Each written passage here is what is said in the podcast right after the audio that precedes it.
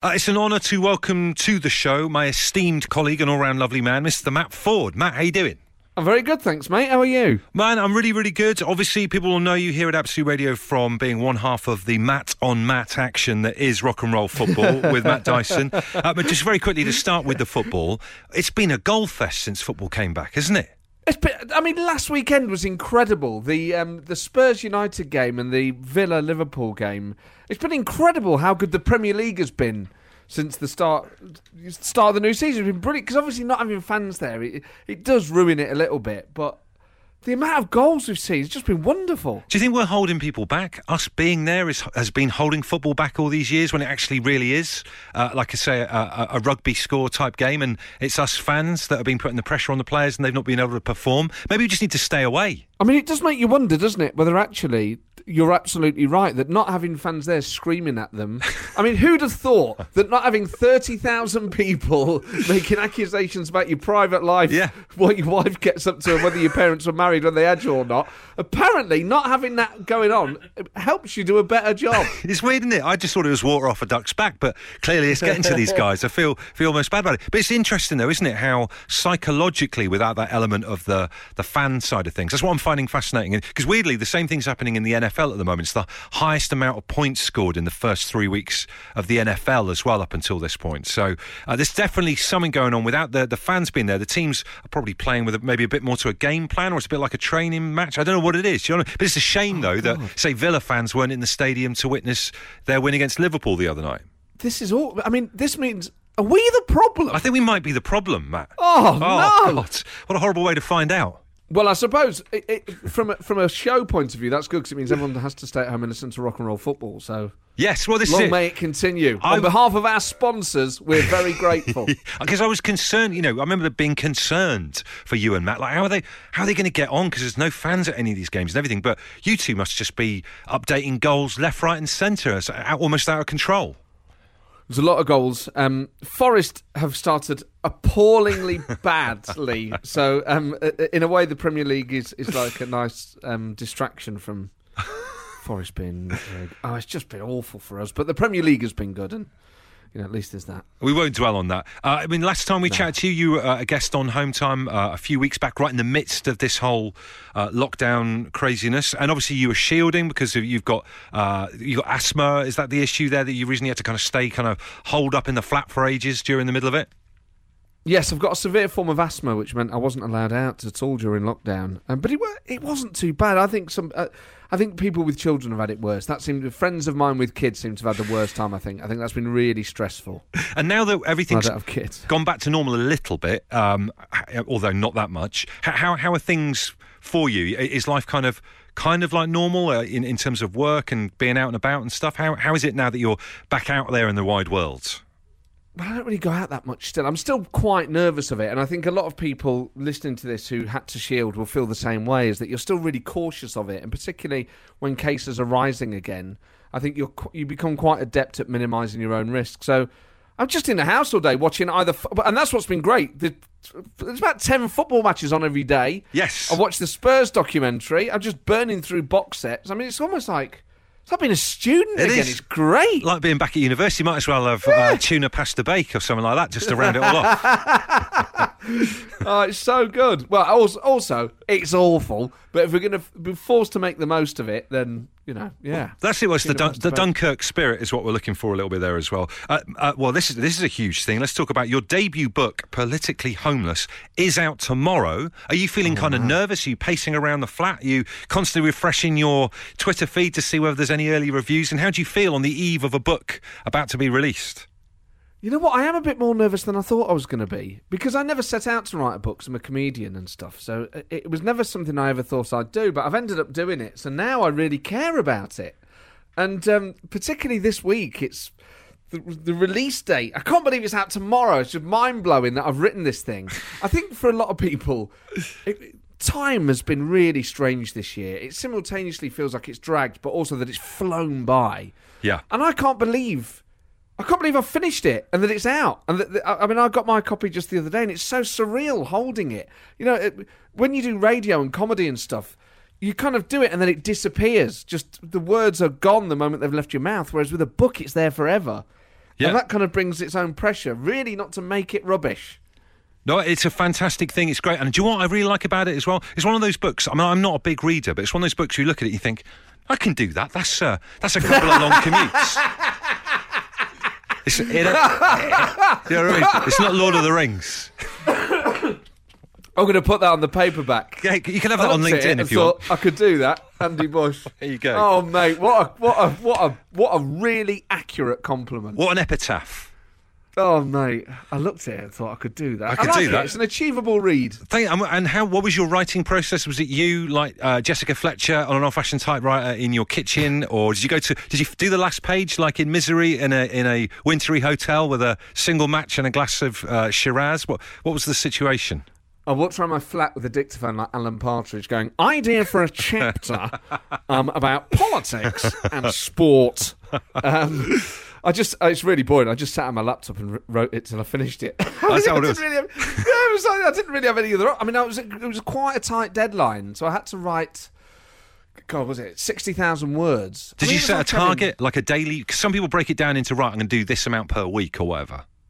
Yeah, I tried to do... I think there was one point where I needed to do about 1,500 words a day. And then that became 2,000 words a day. And then I think it became... I was just like, I need to just... I mean, so, as you would imagine, writing a book, it's quite hard going in terms of... You know, it's a lot of words. And I know this makes me sound stupid, but you're like... at the start of it, you just think, oh, it feels like such an insurmountable task. But as you say, you break it down into kind of manageable chunks... And I tried not to get distracted, so it was just me. I just locked myself away. It was a bit like it was like doing my A levels again, just having loads of loads of coffee, loads of stress, and just writing all day. It is fantastic. And the thing that you learn, I didn't know. I mean, obviously, I've worked with you now for how long have you been at Absolute Radio doing rock and roll football? How long have you been with us? Couple of seasons now. I measure everything in seasons. Like a proper football loser. Couple of seasons. I didn't realise your previous history in politics, which is something that you'll kind of learn about through reading the book. But just give people a little insight into like how that was. I mean, you joined the Labour Party at 15 or something. Is that right? Like young Labour Party member. I still am. I'm really sort of a sad, tragic, obsessive, really. So I got into it. It was like getting into a football team. I just threw myself into it really early. Yeah. And was very lucky to have worked in politics for a bit. So, and I'm very upfront about it. My political career basically was a disgrace. I wasn't very good at it. If you were a manager, who would you have been, Matt? Oh God! Well, at the moment, Sabri Lamouchi, the Forest manager. But it was. I think every by-election campaign I ran, I lost. Oh, it was awful. I was drunk a lot of the time. There's a lot of... Brilliant. I really had to limit the amount of drinking stories in there. The first time I met Tony Blair, I was absolutely battered and I was at number 10. I was like, I had so many drinking stories. I was like, this could be a very different book. So have you been on stage when they've read out the numbers and you've had to do that? Oh, and, you know, you've got like 4 or 5 cricket clap going on from some your supporters in the audience. Have you been at that stage running for something? No, so I never stood for anything myself, but I ran campaigns as a staffer. I see. And I've been at the counts. I mean, there's a couple of stories in there about... they always tell you that unless you mark an X in the box, your vote won't count, and that's not true. So there's a whole chapter in the book about the things that you can and can't do on a ballot paper that will get counted, and some of them involve swear words. Oh, really? But, so I think... Last year or the year before, a Green candidate got elected because someone had written next to every other name a rude word, and then next to theirs they'd written not a rude word, and that counted as a clear intention of support. Yeah. Wow. I mean, there's all sorts of shenanigans in there. I always get quite confused. There's such a fine line, but such a big difference between... I can never get the word right. Is it soil your ballot paper or spoil? Because there's just a fine line. Do you know what I mean? Yeah. It is spoil, but if you soil it, you have spoiled it. Okay, so the two are kind of mutually exclusive. That's great. Quite hard to do in a polling station, though, but good on you if you can pull it off. There's no privacy these days, Matt. There's no privacy. But like, I don't know, from my own perspective of politics, because you know, on the very front of the book, it says how a love of politics turned into a nightmare, then got worse. Like for me, average man on the street, someone who looks at your book and says, "I can do that." I just feel like I don't. I've got nothing. I've got no involvement in politics because if you put your head above the ramparts, you get shouted at by everybody on Twitter, and sometimes it's easier just to stay out of it. Now, that's not good, is it? The way that we're going. No, I agree with that. And I think, you know what? Most people are fine. And I think Twitter gives you a skewed view of the way that people are and the way the world is. Yeah. Most people kind of engage with politics when they need to. So at a time like COVID or during an economic crash or something like that, or during Brexit, and they realise that this is a big deal. The rest of the time, they're getting on with their lives and they have friendships with people. They probably don't know how some of their friends vote. You know, that's the level on which most people consume it. So it's an accessible book. It's a funny book about... I mean, politics is kind of the backdrop. The main thrust of it is I'm an idiot who ended up working in that line of work, and here's some huge mistakes I made and some funny jokes about, you know, how diabolical the last 5 or 10 years have been. So if there was mini Matt Ford now, 15 years old, is he getting involved in politics or not? If it was like today, you were 15, ooh, would that be the case or not? That's a great question. I mean, I suppose I'd have been about 11 around the time of the Brexit vote then, in this fictional world. So probably, yes. Yeah, I think there's enough going on. There's an entire fan fiction series working out here, isn't there? A latter-day Matt Ford's age 15 as 11 during the Brexit vote. But isn't that, you know, with the fan fiction thing, isn't the whole point of fan fiction is that it's erotic? I don't think it doesn't have to be erotic. Have I mistaken it? I'm not sure. I thought fan fiction was always slightly randy. I can't like one with that. Let's not rule that out at this stage. If anyone wants to add in any episodes, Politically Horny, that was the second book, the follow-up. What a fantastic title for a book! I definitely could do that. I could do that, Matt. So one of my favourite TV shows ever from growing up, hugely iconic, is Spitting Image, which you are. You're a huge part of it. If you're an actor, Star Wars would be the made it thing. I'm sure as a comedian, being on Spitting Image is like ticking off one of those bucket list things. Surely. That's a big deal, yeah. It's kind of because it's just all sort of crept upon me incrementally. It was only at the weekend when the first episode came out that you just realised what a massive deal it was, and just the fuss that the media made of it and the messages I've had of people, yeah, strangers and friends alike. Obviously, I know Spitting Image is a big deal, but it's only it coming back that makes you realise, God, it's huge, and to be part of it, it's really a dream come... It's not even a dream come true, because I never dreamt I'd be part of it. It's sort of someone else's dream. Do you know what I mean? It's just so mad, yeah, to be writing on it and voicing Boris and Trump. It's incredible. I really can't... I don't think I'll sort of know how I feel about it until years to come. You know, it's so bizarre to be in the middle of it all at the moment. And the puppets and everything look better than ever. They look fantastic. It's almost like more budget that's been spent on it than the first time round and everything as well. I'll watch CBeebies with our 2-year-old, and there's a dog in that. And then the fella who's doing the voice is clearly also doing the hand, and it's just slightly out of shot, and they're trying not to look at him. Yeah. Where are you when this is all taking place? Do you dub the voiceover afterwards? What's the kind of process? That's a really good question. So I went down to the studio the other week to see it being filmed. So we write the sketches, and then on like a Wednesday and a Thursday, I'll record the voice, but I do it from my spare room into the laptop that I'm now talking to you over. Oh, my word. Mic. Wow. Yeah, yeah. So it's all been I've just done all my... Most people are just working from home on Spitting Image. It's incredible, right? And then the voice bit gets played into a studio, and the puppeteers mime along with it. So I went along to watch one of my Trump sketches being filmed, and what they do first, they do a hand rehearsal. So there's 3 people for each puppet. And one person does the mouth and one hand. Yeah. The second person does the other hand. And the third person controls the eyes with the blinking and the moving. So you just see these people just moving their hands to my voice or to whoever's voice it is. And then they bring the puppet in and they stick their hands up the puppet. And then you're watching a puppet that looks like it's speaking, but it's something you said like a week ago.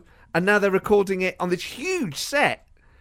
It's surreal. That's amazing. I can't explain to you how weird it is to be there watching it filmed. It's magic. I tell you what must be the most surreal thing, though, is being the person that lives as maybe their spare room is next to the room where you've got your laptop here. And give us a bit of Trump, then, that they would have heard maybe you recording into your laptop and thinking, what's going on next door? Well, Adrian, it's great to be back on Virgin Radio. You know I love you guys. And I talk like this a lot, very loud. I did say to my girlfriend the other day, like, the neighbours are going to think... Like, there's some guy down there who sounds a bit like Boris Johnson, a bit like Donald Trump. I mean, with Trump, I try and make him sound... Because the puppet is so mad, yeah, I've kind of changed my impression along with it. So I try and make it make funny noises and squeaks and things. So yeah. I make him make noises that perhaps he doesn't make, but it's conceivable that he would. So I'll try and make him squeak. So I'll go, Mike... We can't trust these people. They're sneaky. And just, like, make his voice really daft, so God knows what the neighbours think. That's because, I mean, there was a brilliant clip where Boris Johnson was talking about the fact that you play him, you do the voices of him in Spitting Image, and he was, saying, be gentle with me, all that kind of stuff. Yeah. Do you think Trump is aware of the fact that, because America hasn't got Spitting Image, so do you think he might be aware of it? I know he's had some stuff going on over the past few days, but do you think he's aware of the fact that you're voicing a puppet of him in this huge British TV show? I mean, I think he's such an egotist. He would probably be aware that there's a puppet of him. I mean, whether he knows that it's me or not. I don't think it's beyond the realms that he'd have seen it. But it was funny watching that clip of Boris where he's asked about... It was surreal to see the Prime Minister talk about you on telly.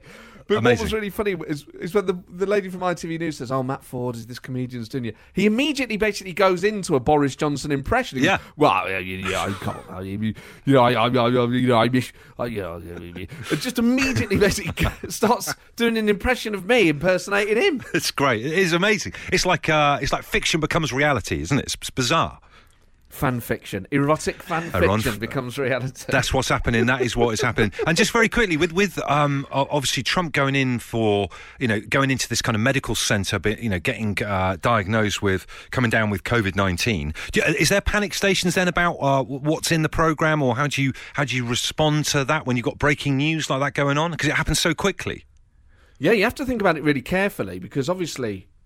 we wish him well, and you don't wish any human being dead. You don't want anyone to be suffering. So you have to think about. Equally, you can't make a show like Spitting Image and not have reference to it. So it's just thinking about how you do that. That's funny, but that's not kind of wishing ill will on anyone. So getting that balance is quite tricky. So earlier this week we had a discussion about what happens, and obviously, people's, as we know with COVID-19, people's situation can deteriorate or improve by the day. So we have to just watch it really, really carefully. And I know last week we recorded some stuff on the Friday for Saturday's show, and I think, we just have to keep watching the news, see what happens, and then we make the most appropriate show we can based on that. Well, I tell you one thing, during all of this, I do think one of the few good things to come out of it is that I feel like people have been embracing comedy and having a laugh and a bit of escapism more than ever before, haven't they? Do you know what I mean? So how can people watch Spitting Image? How can they go and watch this amazing impression that you do of Trump and Keir Starmer and Boris Johnson? So it's on BritBox, which is a new streaming service. So it's like a British Netflix. So if you Google it, you can find it. I think you can get it through your BT box or your Virgin and Sky boxes and whatnot. And the Spitting Image Twitter account often pushes some of the sketches out as well. But if you want to see the full show, download BritBox. Fantastic. Well, listen, Matt, the book is out tomorrow. Go and buy Politically Homeless. Absolutely fantastic and really interesting. And keep an eye out for, at some point down the line, a bit of erotic Matt Ford fan fiction. Cheers, mate.